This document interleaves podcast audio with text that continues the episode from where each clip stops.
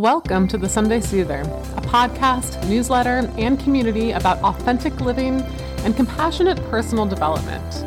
I'm your host, Catherine Andrews, a life coach, online teacher, and writer focused on self reflection, mindfulness, and how to create meaning in our everyday lives in practical ways. Join me weekly for conversations about personal growth, spirituality, self discovery, and self care, and how we can navigate this messy world with hope and humanity. Hi, everybody, it's Catherine Andrews, and welcome back to the Sunday Soother, a podcast where we discuss compassionate personal growth, authentic living, and we do it from the lens of being a highly sensitive person. I'm here today with what I, in my head, think will be a short podcast, but you never know with me, um, because I wanted to talk about the very light, easy topic of uh, core emotional wounds and how to begin healing them through shadow work. And I wanted to do this um, you know, whatever I'm talking about on the podcast is usually kind of coming up in my life and my clients' lives at the time I'm thinking about it. I see these as a, as a theme, and I've been doing a lot of um, shadow work on myself and with my clients. And I figured it might be interesting to you too, because you may have heard the term shadow work. You may be coming into awareness that you have some significant triggers or activations around emotional issues for you. And you might be ready to figure out how to come back into wholeness around those things. Um, I wanted to start by reading an excerpt from a book by Michael Singer, and the book is called The Untethered Soul. Because when I read this section, it's, it's a pretty long excerpt, so it's going to take me a, a, minute to read it, but I think it will be of value. Anyways, when I read it in his book, when I first read The Untethered Soul, it it was just one of the best explanations I'd ever heard of core emotional wounds and all the things that we do to try to avoid those core emotional wounds being uh, touched or activated or brought to light, and all the ways in which we contort our lives so that those wounds um, don't get touched. And it's, he calls it the thorn metaphor, the inner thorn. So I'm not going to try to explain it. I'm just going to read it and then I'm going to talk a little bit about my perspective about it afterwards and how you can kind of begin discovering your own thorn or wound and the healing around it. So, again, this is an excerpt from The Untethered Soul by Michael Singer, and the chapter is called The Inner Thorn. Imagine that you have a thorn in your arm that directly touches a nerve. When the thorn is touched, it's very painful. Because it hurts so much, the thorn is a serious problem. It's difficult to sleep because you roll over on it. It sometimes makes it hard to get close to people because they might touch it. It makes your daily life very difficult. You can't even go for a walk in the woods because you might brush the thorn against the branches. This thorn is a constant source of disturbance, and to solve the problem, you only have two choices. The first choice is to look at your situation and decide that since it's so disturbing, when things touch the thorn, you need to make sure nothing touches it. The second choice is to decide that since it's so disturbing when things touch the thorn, you need to take it out believe it or not, the effects uh, of the choice you make will determine the course of the rest of your life. Let's begin with the first choice and explore how it will affect your life. If you decide you have to keep things from touching the thorn, then that becomes the work of a lifetime. If you want to go for a walk in the woods, you'll have to thin out the branches to make sure you don't brush against them. Since you often roll over and touch the thorn when you sleep, you'll have to find a solution for that as well. Perhaps you could design an apparatus that acts as a protective device. If you really put a lot of energy into it and your solution seemed to work, you would think that you had solved your problems.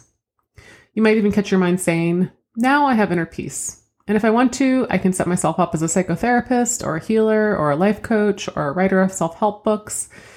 And anybody who has the thorn problem can get my protective device. I even get to make a living from selling it to others in some way. So now you've got a whole life built around this thorn and you're proud of it. You keep the woods thinned out and you wear the apparatus to bed at night. But now you have a new problem. You fall in love, or you embark on a project that is meaningful or important to you. This is a problem because in your situation, it's hard to even hug, hard to even do a little of your project without being filled with all sorts of worrying thoughts. Nobody can touch you because they might touch the thorn. Any thought can bring all our deepest dreams and desires crashing down around our ears. Your self esteem is always on the line. So, in the first case, perhaps you design another kind of device that allows closeness amongst people without actually touching. In the second case, you maybe give up on the thing you love doing and settle for something else, something that doesn't touch your thorns.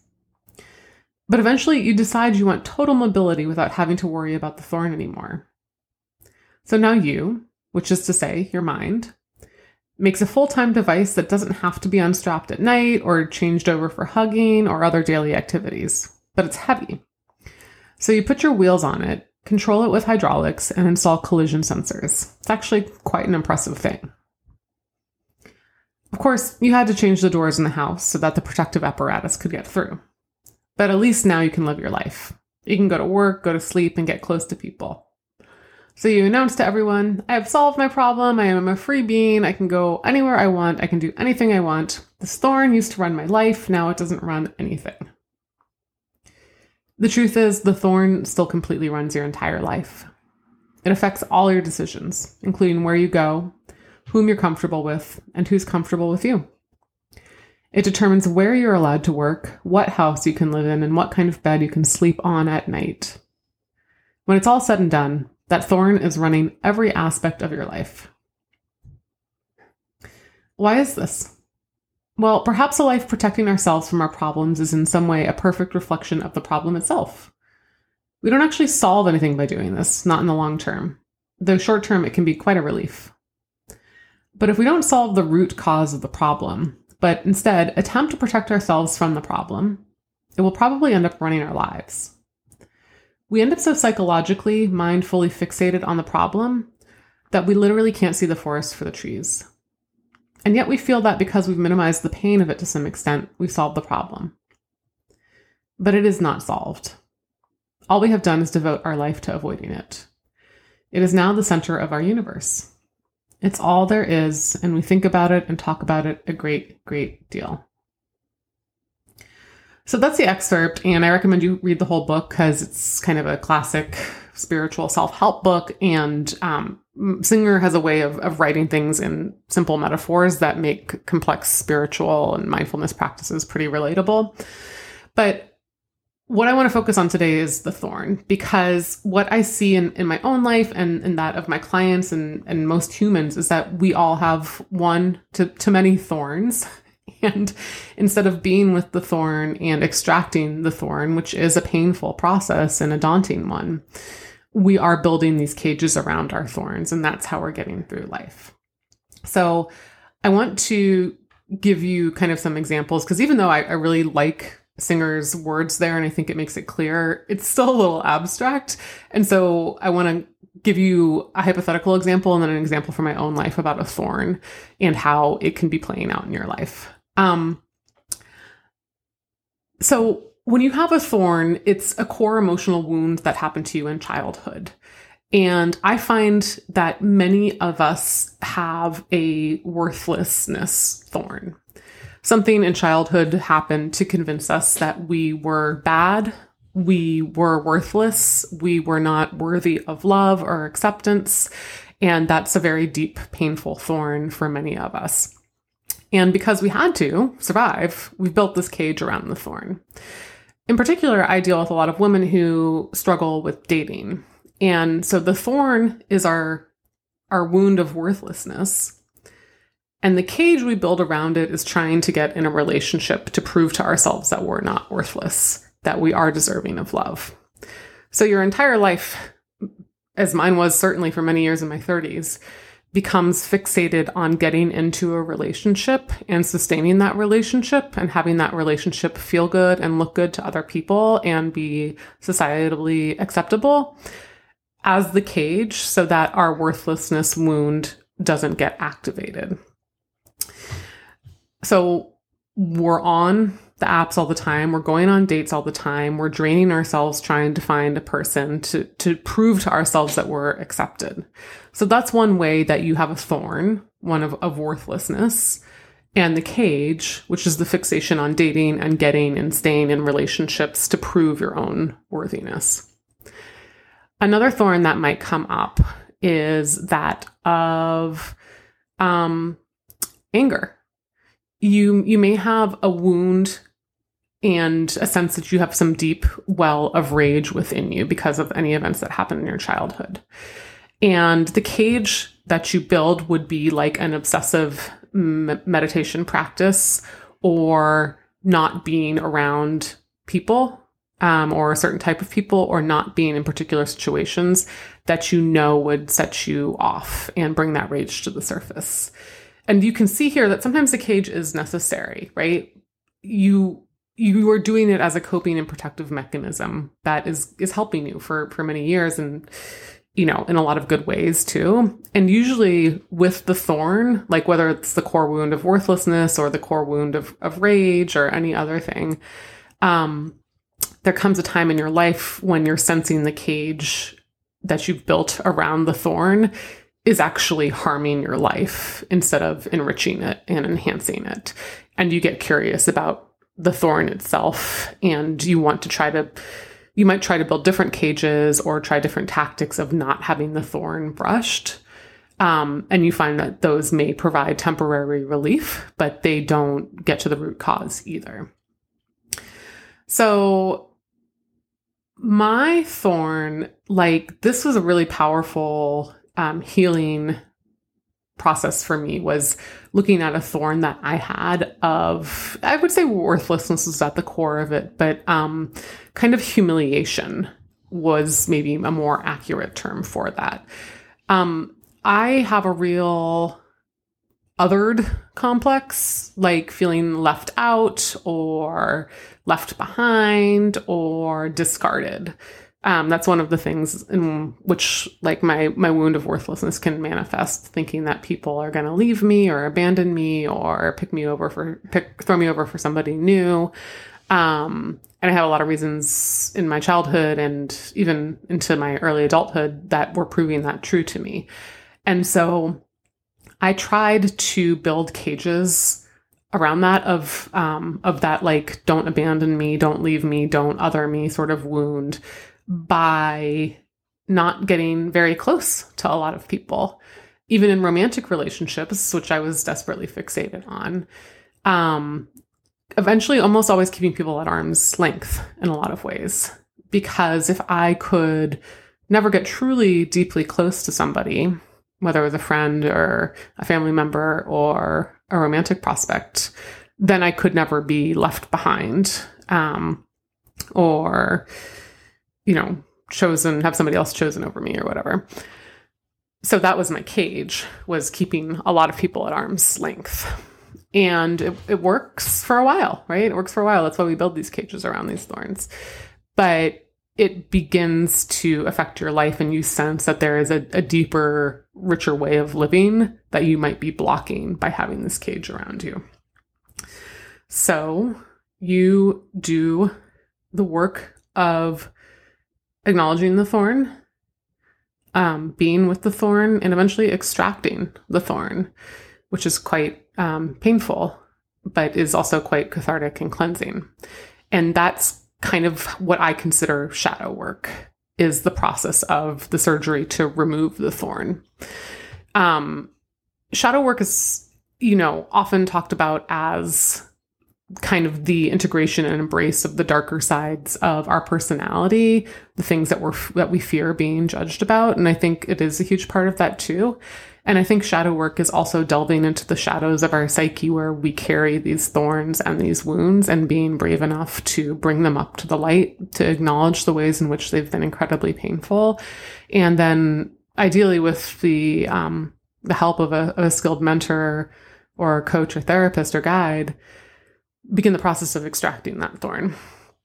And that can look different for everybody, but I wanted to explain to you like how I have, and I don't think it's all the way out. Like the thorn is still there a little bit, but we got a lot of it out about how my mentor um, helped me to do the shadow work to extract my thorn of um, humiliation, abandonment, being being left. Um, she used a process that I don't exactly know where it's from or what it's called, but it um she asked me and this is after several months of working together. And I want to advise when you kind of begin shadow work, or if you if you're interested in what I'm talking about, it's really not something you want to just dive into all by yourself because a lot of times it can be super painful. And it's something that you want to do after having really grounded your nervous system and learned the process of regulating your emotions and thoughts because it can be super, super activating and overwhelming, right? You're going back. I mean, think it's like doing shadow work without the proper grounding and without the proper guidance of a good, solid mentor is like trying to perform dental surgery on yourself. you just don't want to do it. It would be awful um, without like anesthesia, also. Um, so if this is something that's calling to you, I would right now start your your preventative nervous system work and, and start your thought and emotional regulation work. And if you go back in my podcast archives, I have um, guidance on how to begin doing those things. Anyway, so we've been working together for several months, and I've been working a lot on my nervous system and my emotions and other aspects. And um, then for my assignment one month, she asked me to just keep track of like emotionally triggering events that were going on in my life. Um, and we were going to use one of them as kind of like a breadcrumb back to my my core wound, to my thorn. And you know, the universe always delivers. I had a very activating event that I'm not going to describe in detail because it's like you know my life. I keep some things private, and um, but it was the perfect opportunity for me to explore the sense of worthlessness and humiliation. Something happened in my life that spun me out like crazy. It made me feel worthless and humiliated. And she walked me through a process of, and this is like a two hour process. So this isn't something like you just journal in five minutes, but like going back in time to the first time I could remember feeling that same way. And what came up for me was a time when I was rejected on the playground by my best friend, and she left me to develop a friendship with somebody else when I was about nine. And we explored that moment for a while. All the things that arose for me in my you know, beautiful little nine year old self at that moment, all the feelings that came up, all the panic and the confusion, all the things that I immediately started thinking about myself at that moment, all the things that I immediately started doing from that moment on in order to not experience that loneliness and that humiliation and that confusion again. And she continued to walk me through through those elements and some understanding. And we spent some time kind of discussing how that continued to show up in my life throughout my adulthood. Um and then we also explored who I was before that moment right and all of the things that I thought I couldn't be because I had to build this cage of like polished perfection, of being cool, of working hard to prove my worth, of never getting close to friends again. Um, and who I had been suppressing at my core, all of the elements of myself that I knew or I believed from that moment of nine years old on that I couldn't be because that was me building the cage. So things like my goofiness or my weirdness or my intensity or, you know, the fact that I, I talk a lot um, and that I'm, like I said, I, I want to go deep with everybody I know. Those were things, my earnestness, those were things I had kind of suppressed from that moment on. And we were able to go through this beautiful, like really elegant process that I hope I can get certified in one day. Um, of looking at who I had been before that moment and then all of the false beliefs that I had built after that moment and learning how I could integrate the wound that happened, aka kind of heal it and, you know, stitch it up in a healthy way. So it left a scar, but it wasn't a gaping wound anymore. And how I could begin to go back into wholeness of who I was before that wound happened, also, but with the learnings and the beliefs and the experience and the knowledge that I had acquired since then. So it was really powerful for me, very emotional, right? To go back and it kind of is it's a scary prospect to go back to those moments of original woundings because for most of us they still feel totally real and totally present. But doing that was kind of like the extraction of the thorn. And it just felt so cathartic and cleansing afterwards. And it just I could sense in in the the weeks and the months after that process that I was coming more into who I had always been and discarding the cage. Um, I was able to embrace more of all of those characteristics: my earnestness, my weirdness, my goofiness, um, my authenticity. Those were coming to the forefront again after years of me having built the cage um, to try to keep those parts of me uh, hidden. You know, my vulnerability was coming more to the forefront. I was more willing to try to be an authentic relationship with people and not keep people at such arm's length, too. So that was kind of, that's kind of where I want to leave today, but I know that many of you will be curious about this process. And what I want to offer you is if you're interested in finding out your own thorns, um, you simply have to notice your triggers and those are breadcrumbs to healing. When we get triggered or activated, what happens is we have an outsized sense of an emotion in proportion to the thing that actually happened. So maybe you get in a minor tiff with a sibling, but you're you, are ruminating and crying about it for hours afterwards. Or maybe you get um, mild criticism or constructive criticism at work and it just feels like your entire universe has collapsed around you. Or maybe your partner does something and you find yourself screaming at them and you're like, what? You know, like an hour later, you're like, what was that? I felt like something took over my body. Um, or you have a fight with a friend or a date doesn't work out and you go home dejected, like extra dejected. These things, like the, for me, the most important breadcrumb triggers are the moments when you're like, I know that my emotion is outsized to the thing that's happening, and yet I seem to have no control over it. Because that's your thorn getting touched. That's why it's so painful. So, starting there and simply for now, not trying to do anything about it except observe when your thorn gets touched, and AKA you get super triggered, and get really curious and journal about the trigger experience afterwards don't shame yourself for getting triggered. It happens, right? It's because you've got this thorn. It's not because you're a bad person. you have a core wound that's being brushed up against. That's all that's happening. There is no use in shaming yourself for it. Okay. But getting curious and observant um, and possibly journaling about the trigger afterwards. What thoughts were running through your mind? What was the emotional or somatic experience that you were having? How did things feel in your body when you felt that trigger start to arise? Did you notice a quickening in your breath or a tightness in your chest? Did you start to turn red or sweat or get hot? Or perhaps the opposite, you got cold and you shut down and you got small. Noticing those things, right?